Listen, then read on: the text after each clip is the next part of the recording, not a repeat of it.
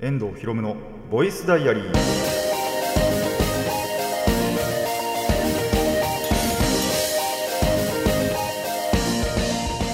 ラルママの皆さんこんにちは。遠藤博夢のボイスダイアリー。パーソナリティの遠藤博夢です。タイトルを直訳すると恋の日記。僕の身の回りで起きたことを話したり時に何かしらの紹介をする雑談系の番組です。あのーまあ最近はねよくツイッターでつぶやいたものをねあのーオープニングでお話ししてるわけなんですけどあのマジで1週間ぐらい鬱入ってたんじゃないかってぐらい何にもやる気が起きない週があってあのてかまあ言ってしまうとだから前回の収録の週ですよね。前回分の収録の週のまあ収録はやっぱりその毎週ね来てるんでその日は何だろう。まあ収録あるしなっつってもちろんちゃんと来てでちゃんと収録してたんですけど、まあ、そうじゃない日ですよね。の平日とか、まあ、なんなら休日もだったんですけどマジで何のやる気もなくってあのガチで部屋にほぼこもってましたね。ですからなんならもう1日寝たこととかもありました。まあそれは確か前回話したかだったんですけどそうとにかく寝続けたり、まあ、動画を見たりアニメはそんな見なかったかな結局。多分。まああとちょいちょいゲームはしたりみたいな。そんな感じの週を過ごしましたね。マジで鬱入ってたんじゃないかと思いますあの時は。何にも本当に何のやる気も起きなくって。であのー勝手に一人で減らってましたね。っていう週を乗り越えあのーこの収録をしてる週はわりかし元気です。反動というかまあそれを経験したからなんですけどあのーとにかく何かやろうっていう気になったんであそんなあのー行動を起こした週になっ週っていうか、えー日がちょっと多くなったのでその時のねまあその時のっていうかその辺のお話がちょうどできるなという、えー感じに今回はなっておりますので皆さんもねなんかやっぱそういうことってあると思うんですよ。あのー生きてれば。なんかなんか何もやりやるなんだろうな。気力がないなっていう時って絶対あると思うんで。まあそういう時はとりあえず何もしなくていいと思います。あの経験談です。とりあえず一回何もしないようしてでその後多分それに飽きると思うんでそしたら何か行動を起こしましょうというね、えーこれからのあの人生のチップスにでもしておいてください。ということで、えー今回も始めていきたいと思います。遠藤ひろむのボイスダイアリー。今回はこんな1ページです。遠藤ひろむの遠藤ひろみのボイス!ボイスダイアリー改めましてこんにちは。遠藤ひろむです。オープニングで言い忘れたこと1個あったんでまずそこからいこうかなと思うんですけどまあ別に言い忘れたってことじゃないんですけどね。これがちょうどアップされたぐらいってもしかして台風来てる？もしかしたら台風ちょうど直撃ぐらいですかね。あのこれ収録してる時は本当に雨全然降ってないんですけどえーおそらくアップされてる、まあ、前後ぐらい台風が直撃してるのかなということで、まあ、なんで遅いんですけども、まあ、これからねやっぱりそういう季節にもう6月なんでねあのなっていくので、えー皆さんあの備えはね 十分にしておいてください。まあうちも一応お母さんとかがやってんのかな。あのー食料とかね水とかね。あとはなんだろうそういう災害グッズがねあの至る所で売ってると思いますのであの備えあれば憂いなしということで皆さんぜひねホームセンターでも、まあ、薬局とかでも売ってるものは売ってるかな。あのーぜひね備えはしておいてください。まあそういうやっぱりあれになってきますよ。梅雨時期っていうのもありますし、まあ、あと日本ってやっぱり台風がね接近しやすいあのー地形というかなんだろう位置にあったりするので。なので、えーそういうのに備えてね、えーいろいろ買いだめておいた方がいいんじゃないかと思います。僕自身は何もしてないです。そういうのに関してはね。何もしてないんですけども。いざっていう時にはねやっぱ必要になると思いますので、えーぜひぜひ備えておいていただけたらと思います。ちょこってね、えー本題に入っていくわけなんですけどもあのーまあだから何したかって話ですよね。その鬱を鬱を乗り越えたっていうとあれですけどそういう何にもしたくないなってなった後にとりあえず何か行動を起こそうと思ってまずやったのが、えーメダルゲームですね。全然やってなかったんですよ最近、まあ、全然ってそんな別に趣味ってほどなんだろうやり続けてたわけでもないんですけど。まあ最近なんかやってねえし久しぶりにやるかと思って、えー歩いて1時間ぐらいかけて、まあ、ショッピングセンター行ってそのショッピングセンターの要はあのゲームコーナー要はあるじゃないですか、まあ、ゲームセンターっつってもいいかもしれないんですけどそこの、えーメダルゲームをやりに行きましたね。で大体こういう時って、まあ、僕のなんだろうまあその台があればですけどもまずはやっぱ元手をね増やさないといけないわけですよ。でそのまあやる方ならわかると思うんですけどそういうメダルゲームとかをほとんどやらない方にご説明しますと100円でまあ多くても15もしくは少ないと多分10枚とかしかメダルって、まあ、買え買えるっていうか、まあ、換金でもないんですけどまあもらえないわけですよ。大体だ基本的に今多分100円10枚とかなのかな？おそらくは。がまあ基本だと思ってください。大体ね。で効率悪いじゃないですかそれ。なんでここでその効率よくまずは元手を稼ぐためにスロットを打つんですよ。パチスロ。パチスロ。あのパチンコでもスロットでもいいんですけどパチンコよりはスロットの方が当てやすいかなもしかしたら。あのー100円入れてで当たるとメダルが出てくるっていうのがまあ大体そういうゲームコーナーのあの仕様その仕様のえっ、とパチスロで多分そういうゲームコーナーだったらあると思うんですよね大体は。なかったらごめんなさいなんです。それはもうお店によると思うんですけど。大体あると思うんですよ。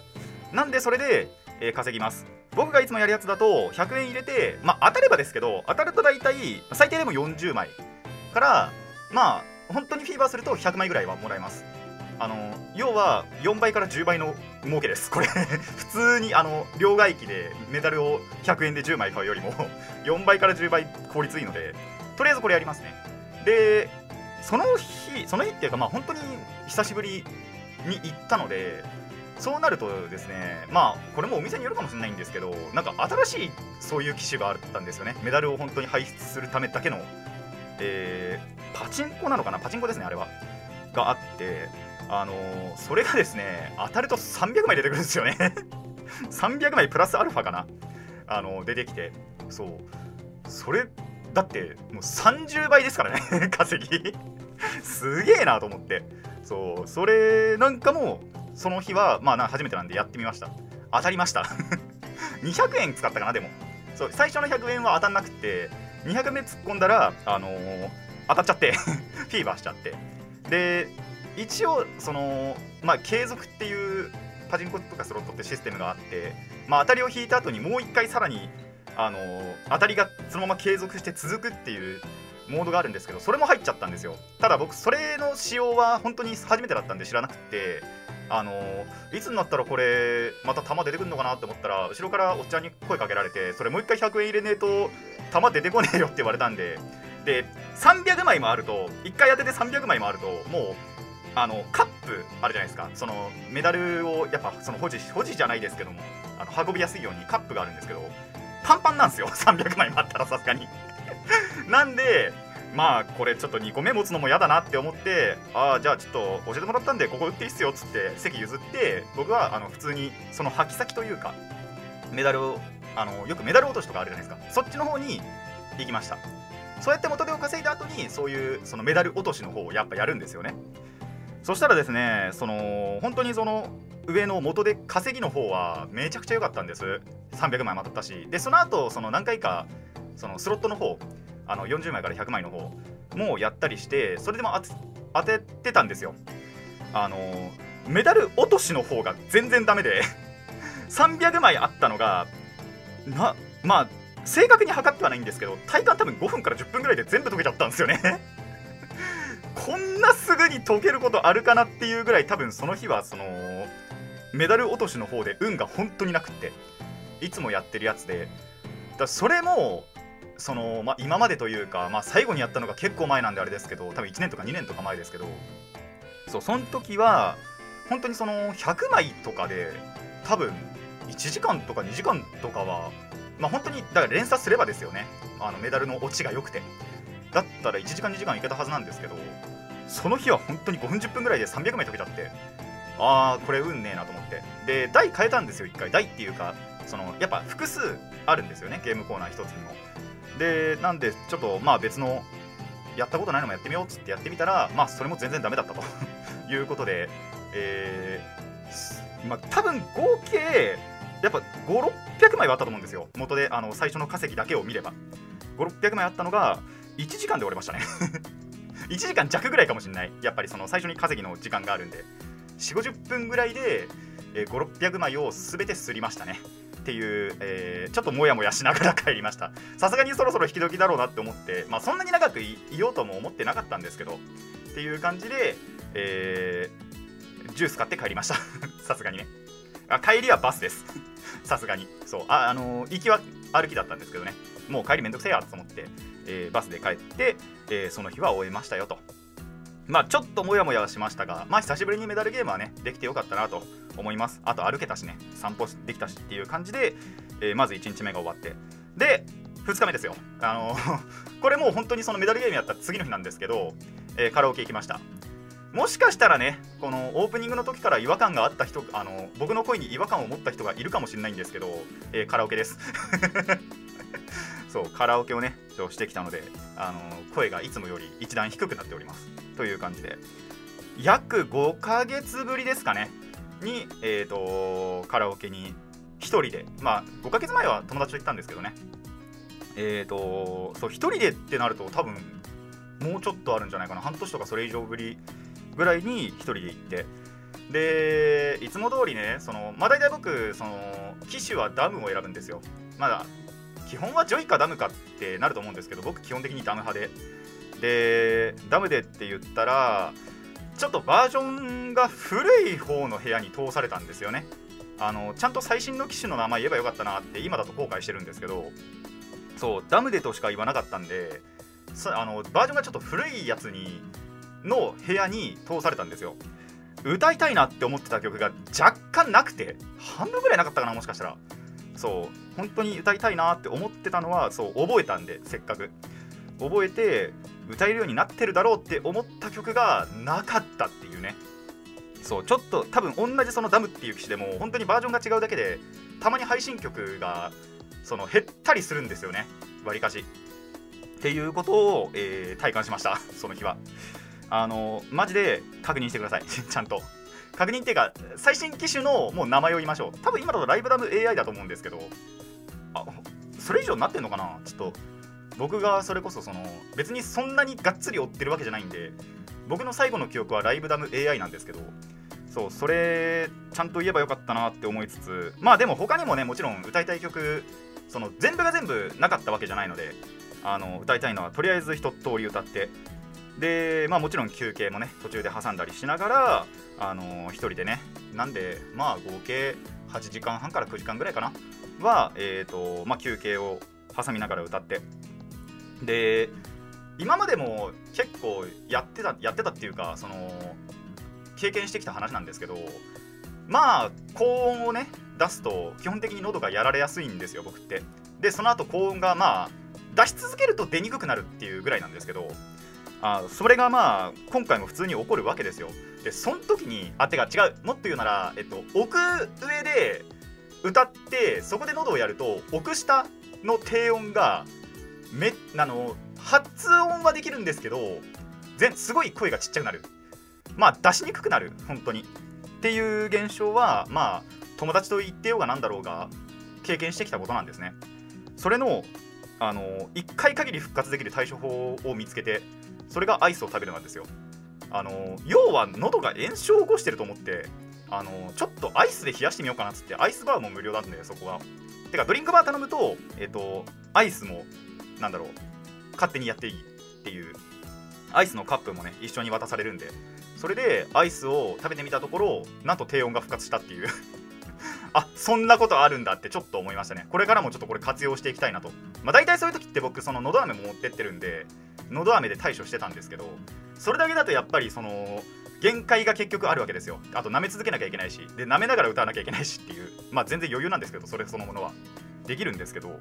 まあちょっとやっぱり口の中わちゃわちゃしちゃって煩わしいのでアイスをやってみたところなんと復活したっていうね。そう。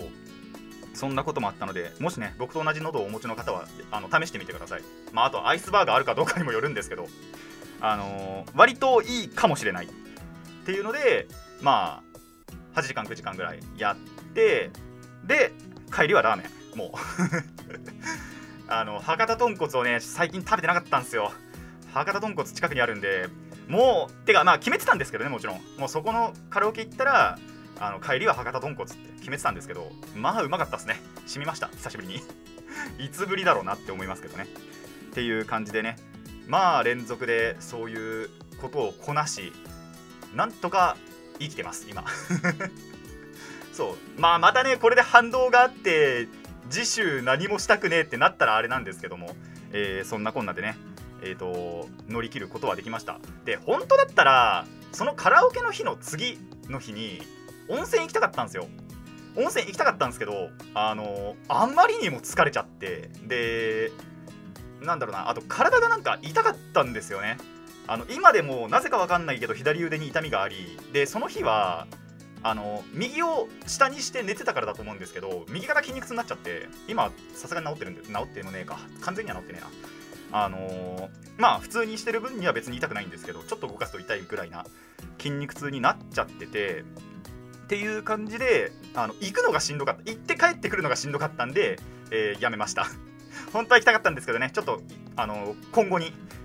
まあ近くで行こうかなとはもちろん考えてるんですけど、えーそこはちょっとやめて、えーまあその日はだからアニメとか見てたかな。そうあのプリキュアもねまだまだ追ってるプリキュア555を今追ってるのでそれなんかを見たそんな一日にしたと思います。という感じで、えーなんとか乗り切った最近の まあ乗り切ったっていうかうつを乗り越えた、えー数日間の行動でした。まあ後半もねちょいちょいとあのーもうちょい話したいことがあるのでその辺のお話を、えー後半ではしていきたいと思います。以上雑談前半でした。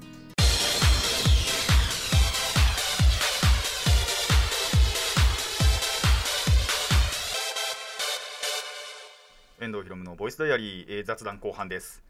でそうですねあのーめちゃくちゃ久しぶりにまあこれもなんでその前前回っていうか、えー前週をね乗り越えて乗り越えてっていうか乗り越えるためにまあこれも久しぶりにやってみるかって思ってやってみたことの一つなんですけど、えー多分1年か2年ぶりぐらいかな多分。えーマジック・ザ・ギャザリング・アリーナ MTG アリーナを、えー再開してみました。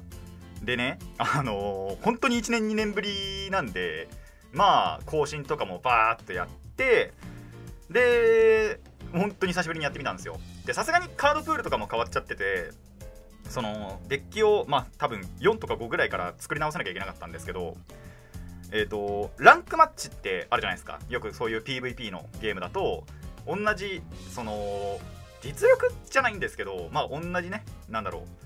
ぐらい、まあ、勝ったり負けたりしてるっていう人と当たって、まあ、勝てばランクがどんどん上がっていくっていう、まあ、ランクマッチが MTGA にもあるんですけどあのー1年2年やっぱ経ってるとさすがに最下層だったわけですよ。ブロンズっていうまあ一番本当に下のねランクから始まったわけなんです。まあさすがに一番下のランクだからね適当にデッキ組んでもいけるだろうって思ってめっちゃ適当にデッキ組んでたんですよ。環境デッキとばっかぶち当たってはあってなりましたね。おいここ最下層だろうって思いながら本当にかんほとんど環境デッキしか当たんなかったんですよ。なんでか分かんないけど。そう。ここ最下層だよなって思いながらもうまあこれはこのままじゃ上のランクにまずいけないって思って、えー環境デッキを組みました。まあ環境デッキっつってもまあ環境デッキか。トップもう四天王ぐらいのレベルのえーデッキをとりあえず組んで何を組んだかっていうと赤タンなんですけど赤タンアグロを組んだんですけどまあ勝てる勝てる。やっぱ適当に組むのとは全然違えわってなりましたね。っていうので、えー今はシルバーです。ブロンズはさすがに超えました。ブロンズはねほとんど負けなかったんじゃないかな赤タンにしてから。赤タンアグロにしてから。今でもやっぱスタンダードのメタの一環ではあるのでそれでもそのやっぱ相性悪いデッキとか相性悪い戦い方とかもちろんあるんですけどあとまあ引きですね。初手の引きとか。ももちろんあるんですけど、まあ、ブロンズというぐらいだったらほぼ勝てましたね。シルバーになってから結構勝ったり負けたりを繰り返してる今ところなんですけど。そうやっぱねびっくりしましたね。なんで最下層にこんなに環境デッキの収まってんだってまずは思って。でもうしょうがねえから自分でも環境デッキ組もうっつって赤タン組んだらもう気持ちよくてしょうがねえの。本当に気持ちいいんでね。あの赤タンって簡単ですよ本当に。初心者におすすめできる簡単さかつ強さがあるので。あのアリーナをねこれから始めたい。まあ MTG をそもそもこれから始めたいっていう方にはとりあえず赤単おすすめしよっかなってちょっと思いましたね。あの安いし安あのパーツソロモードが結構そのレアリティ低く組めて割とねコモンアンコモンがほぼほぼじゃないかな。レアとかあんまり入れなくていいんで。まあ入れた方が強いんですけどもちろん。ただそうじゃなくても戦える。本当にコモンアンコモンだけでほぼほぼ戦えるんでまあ安い。紙で組んでも安い。結構ね。あの他のに比べれば。かつやることって結構単純でもう本当に速い速いっていうか、えー軽くて速いクリーチャーを、あのーとにかく相手にぶつけていくだけみたいな。でスペルで相手のクリーチャー除去してみたいな。っていう感じで結構なんだろう MTG, MTG のそこそこ半分以上は知れるので全部とは言わないんですけどそれなんかが学べるんでいいのかなとちょっと思いましたね。ちょっとまあ一応前回そのやめてた時期がゴールド帯までは確か行ったはずなんでまあゴールド帯までは頑張ってみようかなとは思ってますね。まあシルバー超えればゴールドです。ゴールドの次がプラチナかな？プラチナ？ダイヤプラチナかな？多分。たっただったと思うんですけど。まあそこまではいければ上々かなみたいな。まあとりあえずゴールドは目指してねこれからも頑張っていこうとは思っていますね。赤単でどこまでいけるか。赤単まあティア1まではいかないのかな？1.5ぐらいなのかな？あのティアって言ってねまあどのデッキがどれほど強いかっていう表がティア表っていうのがあるんですけど赤単アグロは多分1.5とか2はいかないのかなって思いますね。あの数字が低い方が上なんですけどティア1だと今多分エスパーレジェンドとかっていうデッキがあったりするんでまあ言っても分かんないと思うんですけどごめんなさい。そうそういうデッキがあるということだけあのー言葉としてね覚えておいてくれればいいんですけど。そう。赤単アグロは多分そんなそこまでではない。1ほどはいかないけどまあ2ぐらいではない。2まで下がることもないのかなっていう。1.5ぐらいがちょうどいいのかな。っていうデッキなのでまあそれでなんとかね、えーやっていけたらと思います。でプラスですねそのリミテッドって言われいうものがあって、えっと、その場でもらった、えっと、6パックから出たカードだけでデッキを組むっていうのも最近イベントでやったんですよ。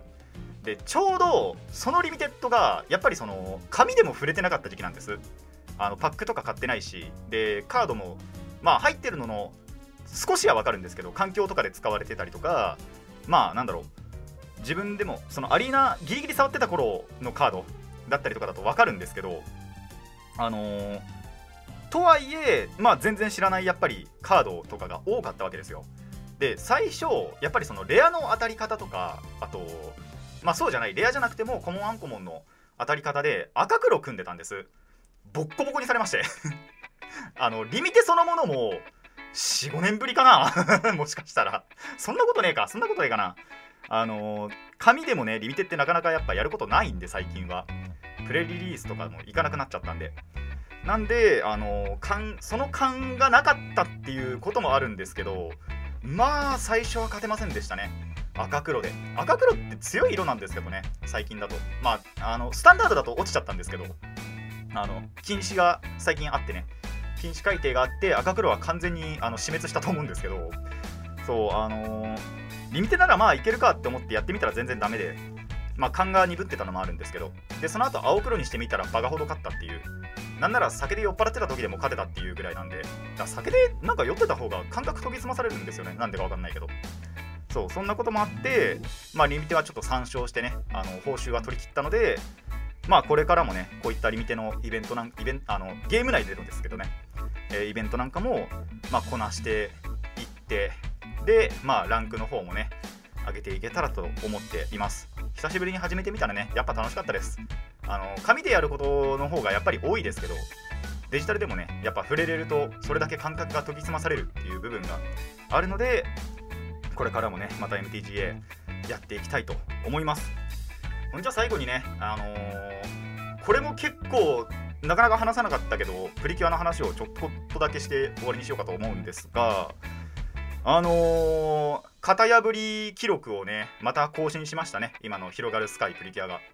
何があったかっていうとようやくレギュラーメンバーが揃ったんですよ。揃ったまあまだなんですけどこの収録の週末でやっと揃う。まあなんでこれがアップされたぐらいだと思うんですけど時ぐらいだと思うんですけどにやっとレギュラーの4人が揃う。あの事前情報でそのレギュラーなんだろう初期メンバーが4人っていうことは明かされてたんです。でプリキュア、まあ、例年だとそのレギュラーメンバーが揃うまでに多分10週もいらないんですよ。もうスラスラっていくと本当に5週間5話とか、まあ、要は5話とか6話とか。で揃うわけですよ基本的にはね今までは。揃ってたのがようやっとですよね。なえだって何話かけた？多分20話ぐらいかかってる？340あ違う。2月から始まってまあ6月の初めだからまあちょうど4ヶ月経ってるとして4416まあ20週近く。えー、でかかってるわけですよ。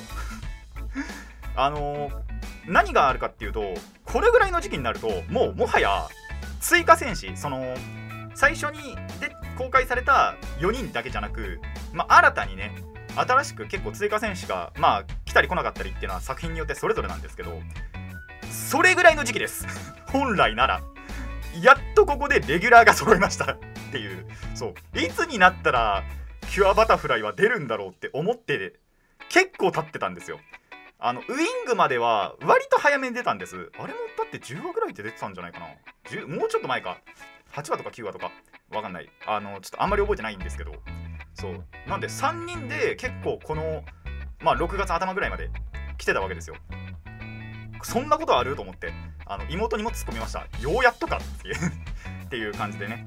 そう本来なら追加が出てもいいくらいの時期にやっとレギュラーが揃うっていう。まあもともとねあのそれこそこの「広がるスカイ」が始まったか始まってないかぐらいの時にもあの今までとは全然違うっていう要素が結構あるっていう話はしたんですけどしたはずなんですけど すいません記憶が曖昧すぎて。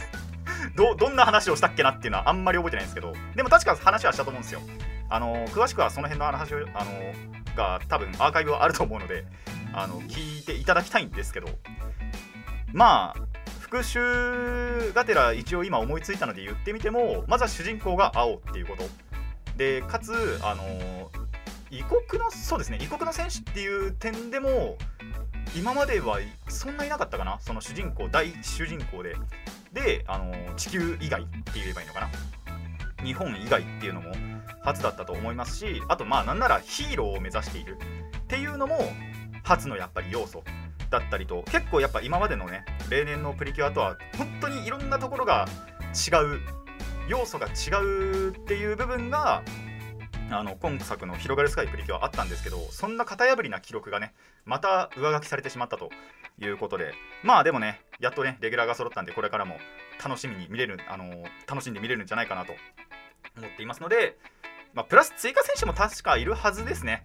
どんな感じなのかはまだ見てないんですけどまあネタバレというかたまに、あのー特定してる人たちがいたりもするのであれなんですけどもまあ極力は見ないようにしてるんですけどまあそうじゃなくても予想はできるというかあこの人物がなるんだろうなみたいな あったりはするんですけどあのーそういうのもねそこまで気にせず、まあ、これからもそれこそレギュラーも揃ったということで、えー楽しんでいきたいなと思っています。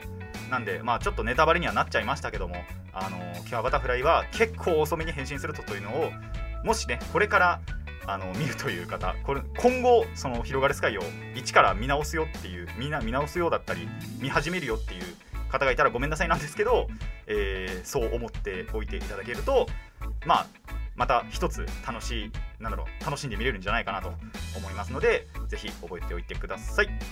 以上雑談後半でした。